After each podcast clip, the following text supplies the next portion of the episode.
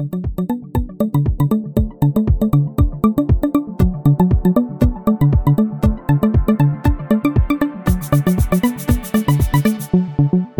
and welcome to another episode of Electrify This, a podcast focused on the movement to electrify everything as a key strategy to decarbonize and revitalize our economy. Each month, I connect with experts to explore the policy and market issues underpinning the shift to electrify transportation, buildings, and industry. I'm your host, Sarah Baldwin, Director of Electrification Policy with Energy Innovation. Today's episode Looking for Freedom from Fossil Fuels Decarbonizing the European Union. When Vladimir Putin sent Russian troops to invade Ukraine on February 24th for the second time in the past decade, it sent shockwaves throughout the world as yet another humanitarian crisis revealed the devastation of war and power driven conflict.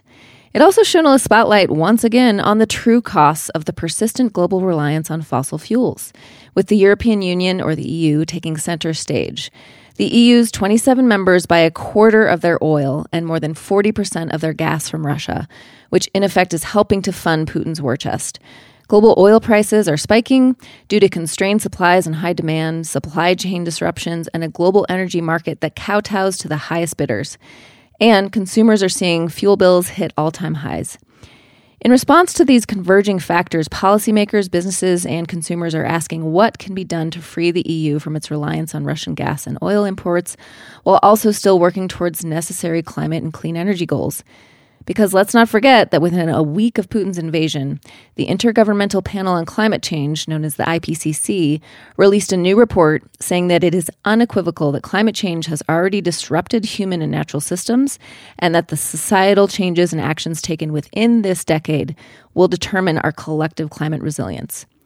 In other words, if today's levels of greenhouse gas emissions do not rapidly decline, and if 1.5 degrees C of warming is exceeded, the planet and all of its inhabitants will face an untenable future.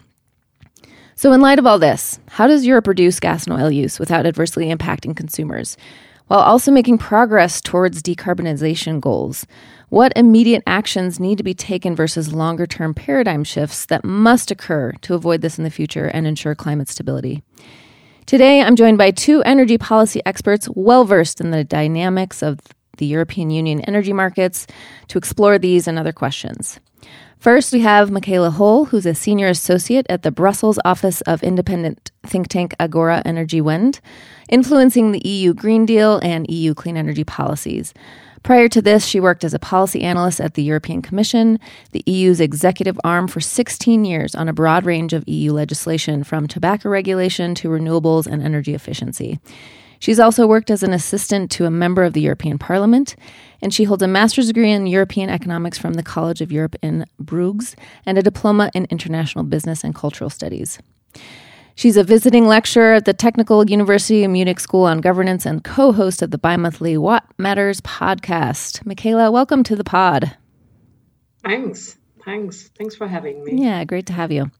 And next, we have Jan Rosenow, who's a principal and director of European programs at the Regulatory Assistance Project and has several board appointments, including the European Council for an Energy Efficient Economy, Coalition for Energy Savings, and the Carbon Free Europe. Jan is also an honorary research associate at Oxford University's Environmental Change Institute and has been appointed senior special advisor to the House of Commons inquiry into decarbonizing heating.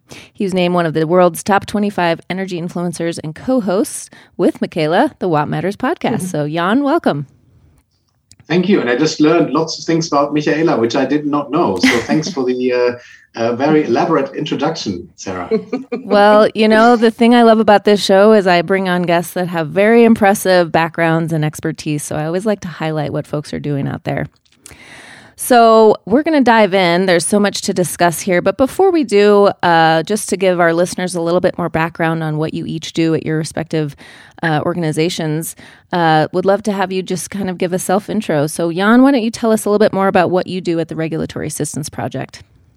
Sure. I mean, our main mission really is to help policymakers and regulators to craft better, more effective, more efficient legislation and regulation to drive the clean energy transition forward. That that has always been RAP's uh, core mission and still is RAP's core mission.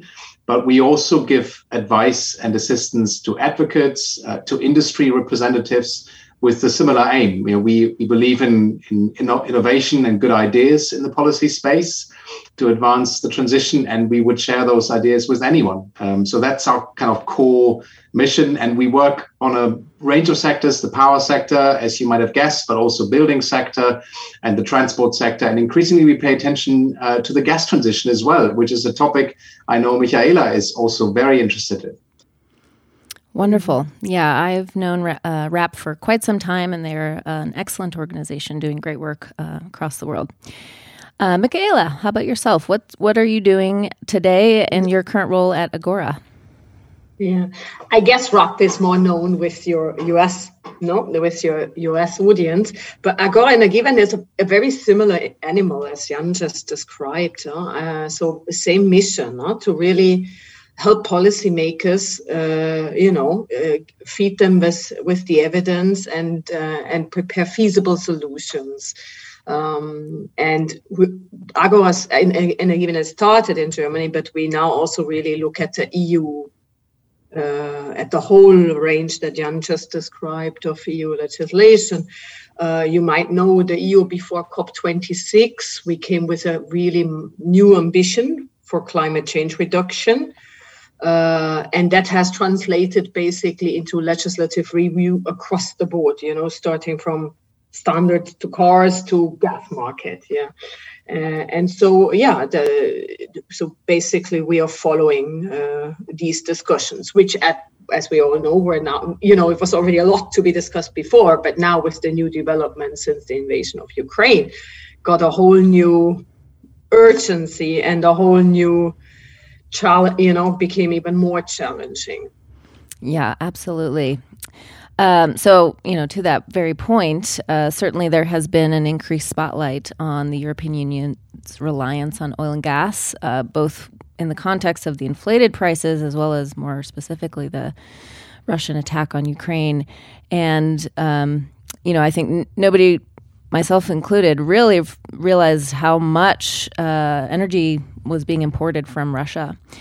And in one opinion article, you actually, both co authored on this topic, you point to the fact that the EU Commission's strategy to really address these concurrent factors alongside climate change isn't really doing enough. Um, so, can one of you talk a little bit about uh, what the EU Commission proposed and some of the shortcomings that you see with the proposed strategy? And Jan, maybe I'll I'll start with you. We're happy to make a start. I mean, when we wrote the article, um, this was a while back now. Um, yeah. This was before the uh, war uh, yeah. started, and it was also before the response paper came out from the Commission uh, that was published in in March. So, um, just having to kind of just clarify that, I guess, because what we said in the article was was very much um, uh, you know, addressing uh, the discussion at the time. Um, so the, the, the, I guess what we identified as what, what is what is really absent is a much clearer um, positioning of the role of decarbonized gases in the discussion, um, because there's kind of one argument that goes we could just replace uh, fossil gas with renewable gases uh, or other low carbon gases, um, and essentially not reduce the amount of gas use overall. Uh, whereas the other um, perspective is that we will fuel switch. Um, we will use more electricity in end users, and we will reduce gas consumption quite dramatically. And that is um, essentially the the position the Commission has taken in previous strategy documents. But what we pointed out in the article is that there's a disconnect between the high level perspective on gas, which is actually quite good, and the Commission for example, in what is called the energy sector integration strategy or in the hydrogen strategy, uh, has pointed out very clearly is that electrification, energy efficiency um, are the key solutions in many areas, and and you know replacing gas with gas will play some role, but it's not going to be the first um, option. Um, and and what we criticize in our piece really is that there um, is so far yet um, uh, you know, uh, to, to be to be developed a, a, a, kind of policy package that delivers on that. And uh, what's being proposed by the Commission uh, in the gas market package um, is is not going far enough, and and looks like um, more of uh, you know, the same old recipes. Michaela, um, did I get that right? Uh, it's a while back now that we wrote this piece. Is, I know. Is that, yeah, it was on the 22nd right? of February, I think, that it came out. So important that you said said that because I guess if one were to read it now, you know, after everything that has happened, um, no, you you you put it right. I mean, in the end, you know, what we did was we it's a call electrify this, you know, because um, uh, we saw a little bit, you know, to the first invasion 2014 was already a little bit of a shock, and then the EU kind of concluded, "Ooh, maybe we should." Look a little bit at our dependency, but at the end, it, we basically increased the independence. And you said at the beginning, maybe it was not even clear to everyone just how dependent we are. I mean, in some countries, uh, they are almost 100% dependent on Russian gas imports. Germany is very dependent as one of the countries, which uh, also explains some of the, um, you know, some of the some some of the events happening now and their positioning. Um, uh, yeah, no, I think uh, our article did age well because what happened since made this argument even stronger. Um, like there is a need for systemic change, and I think that's actually also something that was very overlooked in the IPCC report of last week. That really they said um, we need a new approach also to you know uh, how we are dealing with fossil infrastructure and those investments and uh, um, yeah uh, i guess that's the point we were making that mm-hmm. Uh, you know improving incrementally a little bit is not doing it anymore it wasn't doing it for decarbonization and it will most certainly not help with the other challenge that we set ourselves to wean ourselves off the russian gas yeah, that makes sense. And I think there's kind of generally a sense that we have the luxury of time to deal with all of it. We have the time to get off oil and gas. We have the time to deal with climate. And, uh, you know, with the IPCC report, as you mentioned, um, they made very uh, clear, abundantly clear, that our time is uh, shrinking and we, we really need to peak, um, you know, fossil fuel emissions in 2025, which is, by my watch, just a handful of years away, and that's yeah. a that's a huge uh, wake up call. Hopefully, um, I want to dig into the to the efficiency piece and the electrification piece, but before we do, I want to just quickly ask you. You mentioned Jan that some of the proposals were focused on the notion of replacing existing fossil gas with quote unquote renewable gas alternatives.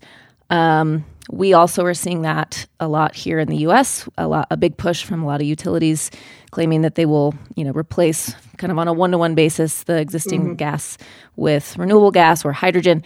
Uh, what are your thoughts on the the feasibility and or limitations of that as a, uh, a solution?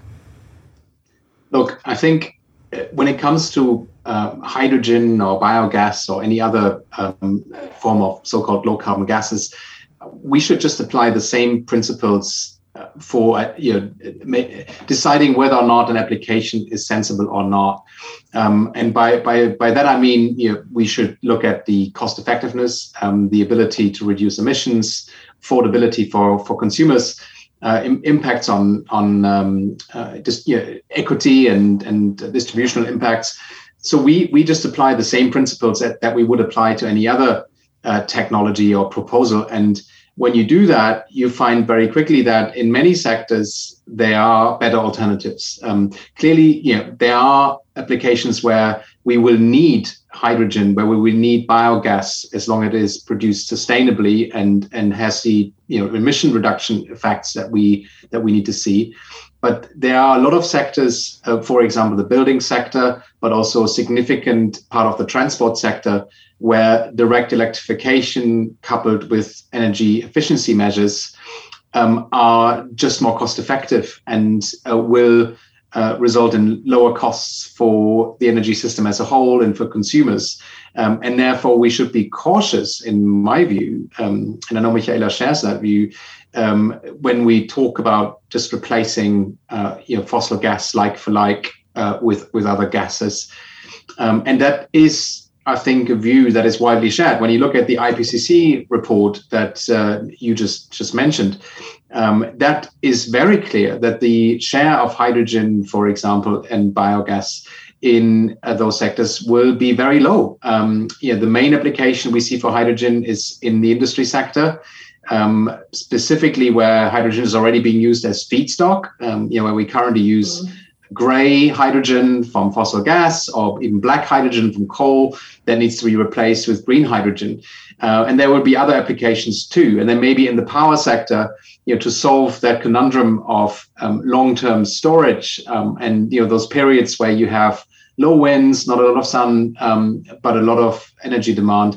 That's where hydrogen could potentially play a role, and we could discuss that in a bit more detail perhaps later uh, on the podcast. But we don't see a, a, huge role for hydrogen in heating. We don't see hydrogen cars uh, being used. Um, the the adoption uh, of that technology will remain very very limited. Um, so we we should be um, just mindful of you know, the alternatives before we jump uh, yeah, in, into a strong support um, policy for hydrogen in those sectors, I believe.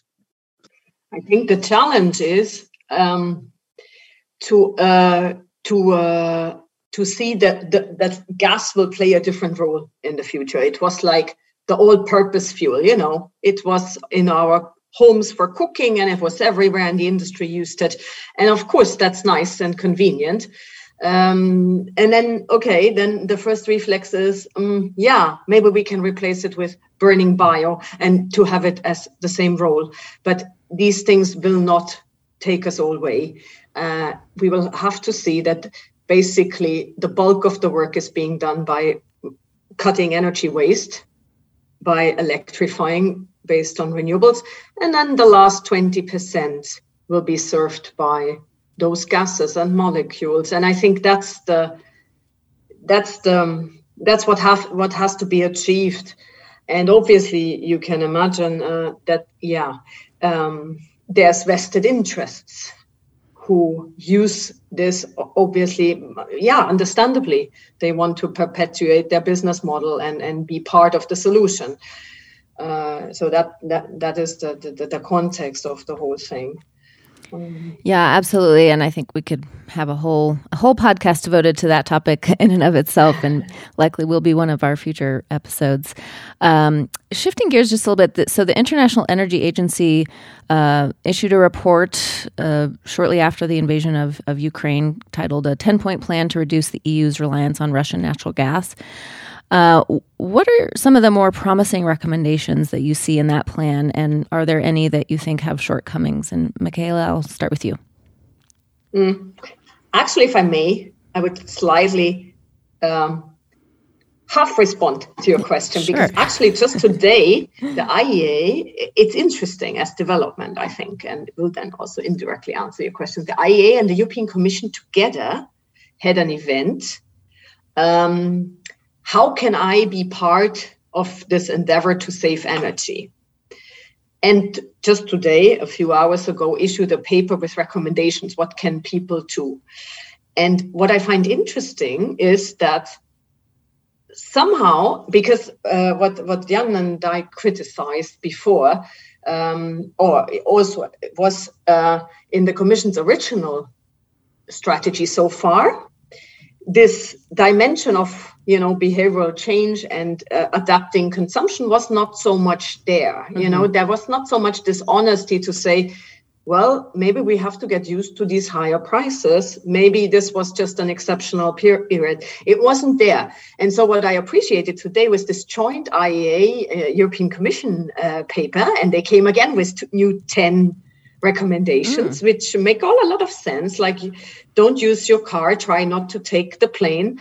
Um, you know, lower your your your temperature. And as the IEA, I think they do good communication work. How they said minus one degree in all of our buildings is 10 BCM, which is really which shows you that these small things matter. Yeah. So very interesting. So that happened today. But they recycled basically what you referred to the 10 point plan for gas, and then there was the 10 point plan for oil. And now it was kind of republished, consumer friendly. You know, what can I do? Which I think is a nice, nice take. Yeah, absolutely. And I'm I just pulled it up. Um, course, you're on a different time zone, so you're ahead of me in the news cycle. Uh, but it's you know it says the press release head, header says energy saving actions by EU citizens could save enough oil to fill 120 super tankers and enough natural gas to heat 20 million homes. So that's substantial. I mean, those are not small numbers, um, especially in the context of everything else we're trying to accomplish. That's great. Yeah, I'll have to dig okay. into that. We'll we'll post well, a link to not this. only you have a different time zone, you apparently get also a different press release because I haven't seen that yet. well, uh, yeah, who knows what that's all about. Um, well, that's great. So, uh, and and I, you know, really appreciate the bringing to my attention that that was just released. Uh, certainly, the the role of the consumer in all of this is critical because demand does not just magically happen. It's driven by human beings and industry and businesses. So, actions in all of those spaces clearly matter. Um, going back a little bit to the the ten point plan, though, on the drive to reduce reliance on Russian natural gas and beyond the consumer actions. Uh, they had a, a, number of recommendations that they outlined in that plan, and I'm just curious to get your thoughts on which jump out at you as being some of the m- most promising. Yeah, um, I've actually looked at the 10 point plan from the IEA and also the European Commission's uh, uh, strategy, energy strategy document that came out uh, shortly after I think it was a couple of weeks after the, the IEA document came out. And it's very obvious from both documents that you know, there is a um, significant chunk of moving away from Russian gas imports that's essentially diversifying supply, mainly LNG um, from other countries, uh, including the US, but also Qatar and, and, and, and other countries. Um, and then there's a sort of short term, which you already discussed, you know, the behavior response, which comes out as pretty significant, as as as uh, Michaela said, 10 BCM out of I think 151 BCM of imports, which is a huge amount. Um, but of course, we don't know to what extent people would actually do it. Right? This is this is merely a, a kind of hypothetical scenario, which the IEA is setting out. So if everybody participated, if everybody turned down the thermostat by one degree, that's what you would get in terms of savings. And the IEA's own research, you know, from many years ago, there was a paper called "Saving Electricity in a Hurry" by I think Alan Meier from uh, Lawrence Berkeley Lab, um, which is a great paper, by the way. And but that, that paper shows that the persistence of behavioral campaigns when you ask people to change their consumption and ration their energy use is, is not going to be years. It's more, um, you know, maybe weeks, months, perhaps a couple of years at the most. Uh, but it's not a structural change to the the fundamental problem, which is the over reliance on technologies that are dependent on using you know, fossil fuels and, and, and fossil gas imports from, from Russia. So the more promising elements, to come back to your question, in, um, in, in the, the, two documents um, are certainly around scaling up energy efficiency, um, uh, scaling up the deployment of heat pumps, which is called out in both cases as quite prominently. I think the Commission is calling for doubling um, uh, of, of the deployment rate. I think the IEA is saying something very similar. Um, and and then more renewables. I mean, in the power sector, uh, there's a direct replacement of gas-fired generation with renewables that is possible if we go faster, especially on solar, but also on wind. Um, so those are, I think, the kind of key uh, solutions that are being mentioned in both documents that would, in the long term, reduce gas consumption very significantly, and that is actually what um, Michaela's organization Agora Energiewende, but also also RAP, um, uh, and in in uh, collaboration with three other NGOs, uh, Ember, E3G, and Bellona, ha- have said in, in, in their briefings uh, that we should really focus on that rather than get too distracted by uh, you know LNG terminals, imports, diversifying supply, um, or the short-term behavior response. Even though that is an important yeah, aspect in the short term, but we should really focus on the more medium and long term measures to move away from this heavy reliance on the fossil fuel imports. Yeah, it's of course easy to say if you're not, you know, if you're not, I I mean, you see, you know, when when when the heads of states in Europe or also from the European Commission speak at the moment, of course, they're in crisis mode because it could happen any day that we have the full embargo. It's we are we are we are in the luxury, Jan and me here in our organizations, that indeed, um, you know, we we said okay, we focus on the structural change because we think it should you know this is important in a discussion and you know if for example you look at wind i think the us also just starts to gear up because you had only at the moment one or two states but i from what i've seen i mean there's this takes time mm-hmm. wind development and the, the the grid development these things take time so you have to start also not today mm-hmm. you know we want so much renewables by 2030 these things should not be forgotten um, so that that was the focus we took. And and what's also always important, I think, in in a discussion is um, to really be clear. Like in particular, the gas issue is an issue for heating. Very often people confuse this, and you know, and come back to yeah, but why don't the Germans go back to nuclear? Um, the gas uses in industry and in heating mm-hmm. uh, to make these things also clear. Um, yeah, that's a really right. important point of clarification. And those who really understand energy markets know that difference, but those that are sort of paying attention more peripherally may not know where each. Uh, you know, each supply is going to which demand and how that factors into the solution set. So, really important clarification. Um, I'm curious to hear from you both. So, you both flagged electrification, obviously, as one of the longer term solutions we need to be driving faster towards. Um, here in the US, we have a number of barriers and challenges to electrification, but it is starting to gain momentum. I'm curious to get both of your thoughts on what are the main things that have to change in the EU to really ramp up the adoption of uh, not just heat pumps, but also uh, electric vehicles um, as, as a core solution set? Um, I, I, mean, it, the situation has really changed quite a bit. Um, so, what, I, what I'm going to say um, is is probably no longer quite as relevant as it used to be. But historically, um, a key barrier was that fossil fuels were quite cheap um, and plentiful, whereas the alternatives were often more expensive. Um, and, you know, electricity um, was covered, or it still is covered, by emissions trading. We have the emission, European emissions trading system that puts a pretty high price uh, on on carbon from electricity generation now. It's it's been around 100 euros per ton. Uh, you know, historically that used to be a lot lower. There were there were times when it was less than five euros per ton. It's now uh, about 20 times higher. Um, so th- that that's kind of one one thing, and that didn't apply, for example, to heating fuels. You know, heating fuels were not covered um, by any form of carbon pricing. In most countries, there are exceptions, but the vast majority of countries did never apply a carbon price uh, to heating fuels. Um, and in the transport sector, the situation was a little bit better because um, you know, petrol and diesel are taxed heavily already um, in, in Europe in most countries. And you could already see some, some savings if you switch to an electric vehicle.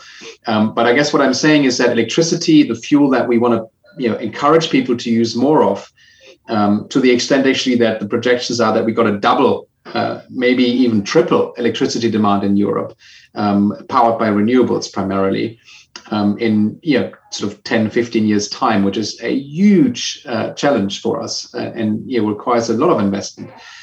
Um, so there, has been this disincentive um, to use electricity, uh, which, which was standing in the way of electrification.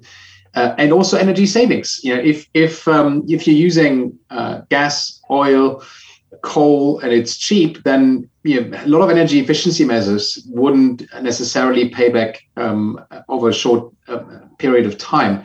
Um, yeah, you may think of um, external insulation of walls of buildings, which is an expensive um, undertaking and makes a lot of sense, but it's it's not going to pay back quickly if if you pay very little for the fuels that are being burned uh, to, to generate the heat in the building. Uh, that is now fundamentally changed, um, but we don't know for how long. You know, the, the prices of um, all fossil fuels are up um, significantly. Electricity's prices are up as well, but overall, the economics have shifted in favor of heat pumps, in favor of electric vehicles, because the fossil fuels are so much more expensive now. but we don't know how long that will persist. Um, so that's kind of one big barrier, you know, the economics, and that needs to be addressed. And the Commission is trying to do that. To give them credit, um, you know, there is a proposal on the table to extend the emissions trading system to both transport and heating fuels, which would you know incentivize people to switch um, to electric vehicles and heat pumps, for example. Um, but it's very contested, and maybe Michaela can comment on that a bit, bit more. It's it's it's a very uh, it's a hot potato, right? It's it's it's a sort of thing that gets passed around, and and and no one really wants to touch it because it's a really difficult issue politically, um, and um, yeah, especially currently with prices going up. You know, do you really want to add a carbon price when the gas prices are already going through the roof? Is that is that the right thing to do? Um, I, and I, important I elections take place in France and elsewhere, right. and you don't want to communicate with this. Mm-hmm. Yeah, mm-hmm. yeah. So, are incentives being considered? Um, you know, versus the stick? Or, or is there discussion around maybe giving greater incentives for heat pump adoption or EV adoption? Yes, I mean the again, it's useful to look at um, things that we we have been doing and should stop doing that actually are counterproductive. In you know, until recently, uh, in the majority of European countries, there were subsidies available to buy a, a more efficient fossil fuel heating system. Um, there were subsidies available in some cases to buy a new car, the internal combustion engine car that is a little bit more efficient. Um, uh, you may think of hybrids, for example. Um, and clearly, that is not what we want to encourage people to do. You know, we don't want them to install a new fossil fuel heating system. Even oil, you know, until recently, you could get subsidies in Germany, for example, for a new oil boiler. Um, know, that that really needs to stop. So instead of funding more efficient fossil fuel heating systems, we, we should reallocate those public funds, in my view, and pay for what really needs to be incentivized. Um, you know, more efficient district heating systems, heat pumps, um, these kinds of things, energy efficiency. Um, the good news is that that conversation is happening. So we have um, uh, again several proposals on the table from the Commission, but also from uh, national governments to, to do exactly that, um, to stop funding fossil fuel um, technologies and move away from that, and instead using those those funds um, to incentivize the technologies that are kind of compatible with the climate goals. So that's really good to see. There's also, I mean, this is more stick, uh, a discussion about uh, regulatory bans in several countries, both for internal combustion engine vehicles. Um, you know, they are hard um, regulatory bans in place now that will come come in in you know, 2030, 2035, differs depending on where you are in Europe. Uh, and the same is now being discussed uh, for heating systems. So we're getting to a to a better place in the discussion, but it's it's really difficult because um, it it interferes with you know, choices that um, people make. And until recently, actually there were even subsidies um, for some of those choices that we now tell people they shouldn't be making. I would dare to say in the transport sector, we got a little bit of help from America also to electrify. I would say, no, there were um, there were um, public, uh, you know, uh, the, the authorities that checked, that did a thorough job, helped us checking the real life emissions of our cars. And then there was Elon Musk uh, basically, you know, putting the market upside down and really speeding up things, I would say. So they are actually, I think by now we are on a good track. And yeah, as Jan just said, even you know, end of combustion engine on the table. But in the heating sector, it was really it was this conundrum of you know having gas as the main supply uh, you know, I, I still I think with heat pumps we're a little bit like we were five years ago with electric cars. You know, it could actually there could be a wave building up if we now use it cleverly, but um, there's a lot of political pressure because the prices are so high, and also for industry to basically pr- cap the prices. Uh, you know, and so. Uh, yeah, it's these kind of decisions that, that now have to be taken. Um, I mean, specifically, I don't know how it's in the US or in other countries, but um, uh, in you know it's not known. I mean we have wind and solar but that's the electricity. But when it comes to renewables in the heating sector it's almost all bioenergy you know? So that's what it what what what what, what was done over the past 20 years. So here we really need to gear up. So that's a sector that really has to has to be so i think jan and i we were very happy to see for the first time the commission talking about a heat pump target. Because so far this was absent you know? Like at least it's there now but you know that was the hydrogen target but i think it's very important to say this is the technology we see well it's not the only we also have to work with district heating systems but i think it's really important to have it as this aspirational target i don't know does the us have heat pump policies as well in, in, in some states or how is it well, right now we do not have any federal uh, policy or incentive that's been under discussion over the last year, and uh, there's definitely hope that that will emerge. Um, as a policy here soon. Um, there are some states that incentivize uh, electrification and, and some utilities as well, but it's a relatively small uh, portion of the overall mix. And as similar to in Europe, uh, we've we've had long-standing incentives for highly efficient fossil fueled uh, equipment, and that's been the kind of law of the land. So we've we've really locked in a lot of um, infrastructure with with that policy. So I think we're we're all kind of uh, grappling with similar challenges of how do you shift to new infrastructure um, without exacerbating costs and impacts on consumers. And yeah, no, no easy solution. But to the extent that the EU is looking at this as well as the US at the same time, I think we can, you know, there's good learnings to be had. Um, you both have touched on the renewable energy in the EU, and that clearly is going to play a bigger role, especially as we, as the EU um, electrifies more end uses and we cap- we have to power those end uses with more renewable energy. We can't just double down on um, gas and coal. So what more is needed to support the deployment of, of even greater amounts of renewable energy and other carbon free resources in the EU? I, I know that that's a um, we've long looked at the EU as you know kind of the leaders on renewable energy, but I know that there are always challenges everywhere. So curious to get your thoughts on what's needed to to really ramp that up. Jan.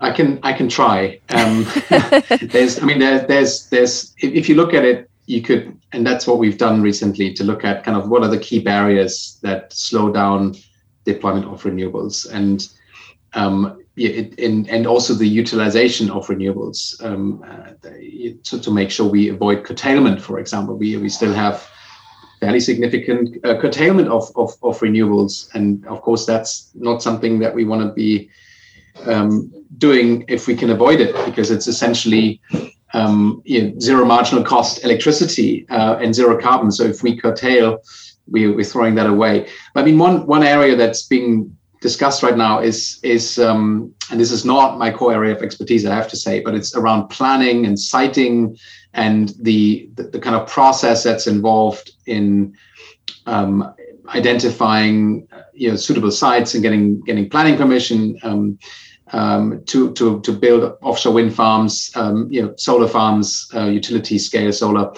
um, and or even rooftop solar. You know, there are rules in member states that often make it quite difficult, um, slow things down.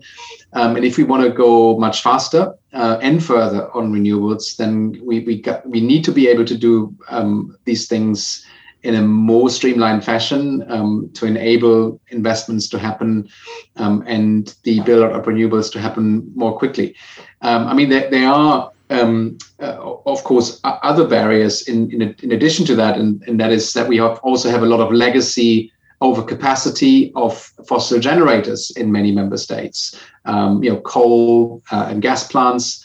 Um, and if you have overcapacity, then you know, the incentives to build um, more renewables capacity um, are lower. Um, and we do have capacity markets in Europe. I know you have them in the US as well. Uh, and in, Europe, in, in, in many cases, you know, the, most of the payments go to fossil generation. Um, um, and again, there are ways of, of, of uh, mitigating uh, some of those Im- negative impacts uh, on renewables. Um, but it, yeah, it's it's it's not easy. This is this is this is pretty complex, and there are a lot of you know, moving pieces. Um, we actually going to publish what we call a blueprint for a clean power um, system by 2035 uh, we're going to publish that um, in the coming um, weeks, uh, which will actually look at ev- all of the different pieces. You know, energy markets, um, you know, the electricity grid, um, uh, the the tariff design. You know, what what what what is needed to actually make this this work um, from a system perspective. So we're going to publish that, and that will give you a much more comprehensive answer than what I can say in a few minutes on the podcast. But those are just a few areas you know, I wanted to highlight. Michaela, maybe you have some um, complementary views, having worked on this um, at the Commission as well. Uh, yeah, what what I oops, so first of all, because you started by saying, "Oh, Europe, you have already so much wind and solar capacity." Um, well, we have uh, a share of uh, uh, how much is it in electricity sector? Third, something like that. Uh, and basically, we, what the commission now just say, stated for in in in the recent strategy is we want to get to 900 gigawatt, and at the moment, I think we are somewhere 300 gigawatt, a bit above. So within the next eight years, we go to two and a half to three times more for solar and for wind. And that is a massive indus- industrial program, if you think about it. Um, so we had a lot already, but um, okay, there were also birthing problems. You know, the first generation of solar was very expensive, and that has, you know, there's some prejudices in some parts of Europe uh, on not wanting that anymore, even though now they are costly. You have you have to overcome this opposition uh, on onshore wind. I mean, if you look at uh, okay, UK is no longer in Europe, but they they just published their strategy, and you see they don't even dare to touch onshore wind mm. uh, because no one wants it. Mm. Um, so these are really these are really issues that need to be addressed, uh, and you find them in one way or another in different uh, ways. Uh, so it's like you know when you come from your experts and you see this amazing cost reductions in, with these technologies while the costs of everything else go up but there is um, there's other blockages mental blockages mm-hmm. and also i think uh, it's difficult to people think in the old big centralized plant and how much can i scale that up whereas with solar you can really do a lot in a short time and this imagination is sometimes not always there mm-hmm. that you you know this stuff can really grow fast. Yeah. And there i actually like the iea in the first paper you referred to because they basically made it clear just how much you could add which would be mostly solar i assume because wind takes longer mm-hmm. uh, within one year. So uh, i think that that's that's really an important point um, but on that, I think the commission did set the right. Uh, you know, they emphasized a lot uh, the roofs, rooftop solar, and all the all the areas where you can put it. Mm-hmm. Uh, so that's there. for me, the wind is more the worry because the, the wind needs planning, needs lo- longer lead times, mm-hmm. and offshore wind's even more complicated. There's some some you know we only have offshore windmills as a bit like in the US there's some parts where there's not not a single one. You would start with the first project you know mm-hmm. the, the, these are challenging things. Right. And on yeah onshore wind some people don't like it. You have these distancing rules not so far next to the village. I don't know mm-hmm. if you have that in the us as well but that really we see in a lot of countries. Yeah absolutely. A lot of similarities with um, us discussions as well.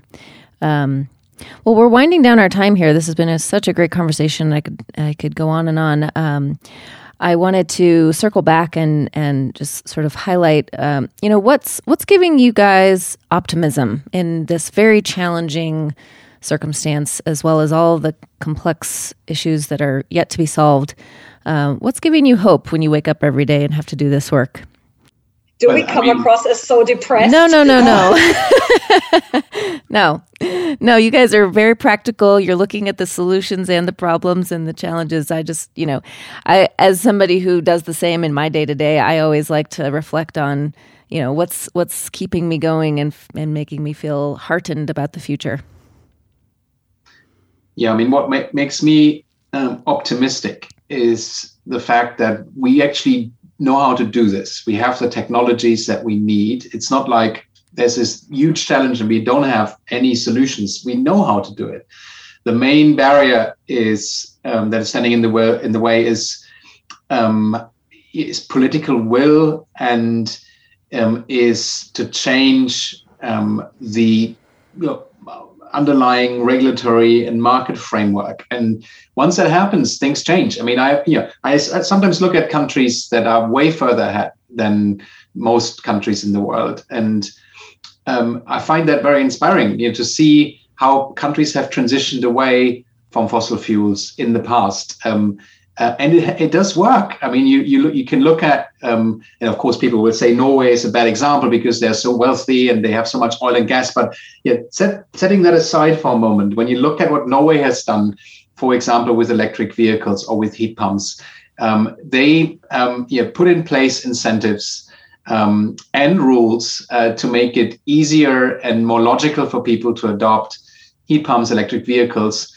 and it worked. I mean, Norway um, today, uh, almost all of the cars that are being sold are electric vehicles, uh, world leading. Uh, when you look at um, the heating market, I think last year 96% of all heating systems sold in Norway were heat pumps.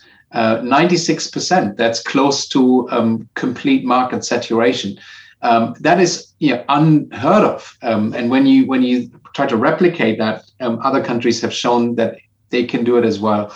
Um, of course, yeah, the, the challenge is still there for places that um, have not seen much investment in clean technology, don't have a lot of expertise locally. But I, then I look at Poland, for example, where the offshore wind industry uh, was completely non-existent until a few years back, and now there's major plans um, in Poland, and the state-owned utility PGE is now um, partnering with Ørsted, you know, major player in offshore wind, Danish company, to build a massive offshore wind farm um, in the Baltic Sea. So these kinds of things are happening even in places where people think, oh, yeah, they're never going to do anything about climate. Poland has a lot of coal still on the system, but they are expanding renewables. Uh, they are also growing their heat pump market massively. Last year, I think 66% growth in the Polish heat pump market.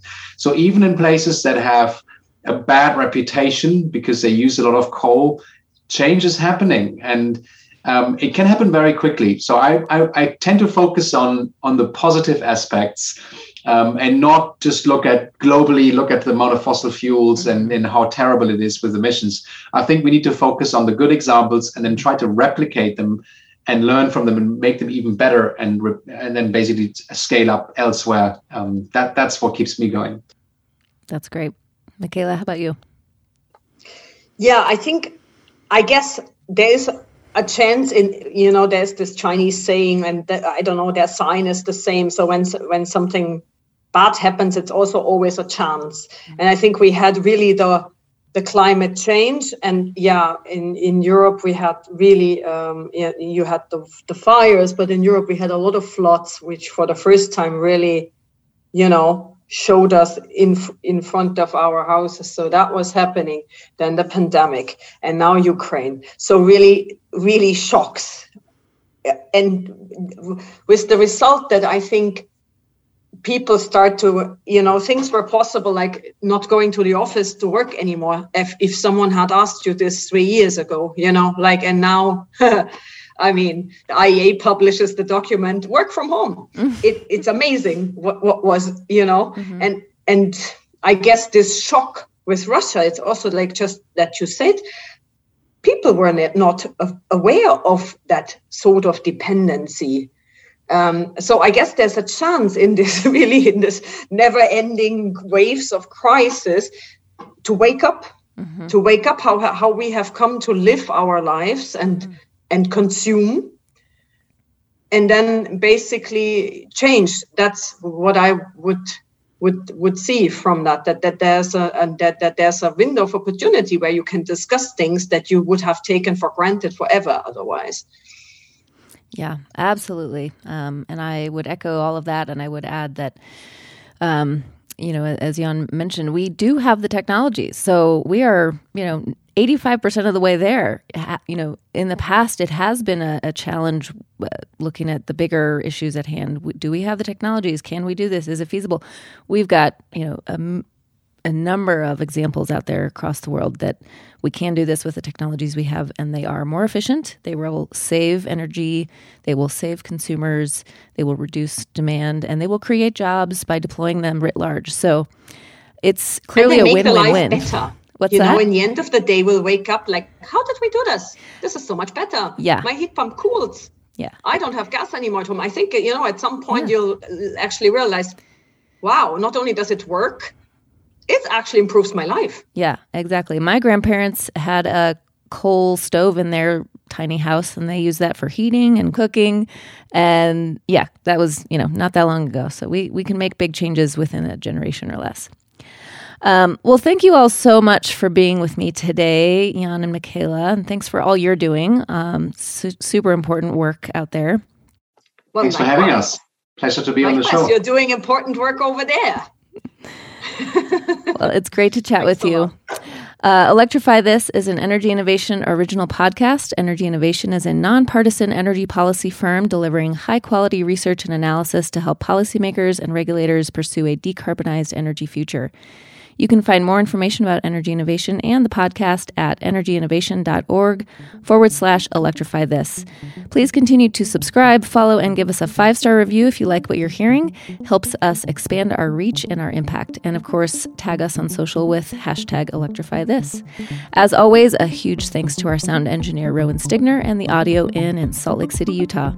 Thanks again for listening. I'm your host, Sarah Baldwin, and you're plugged in to Electrify This thank you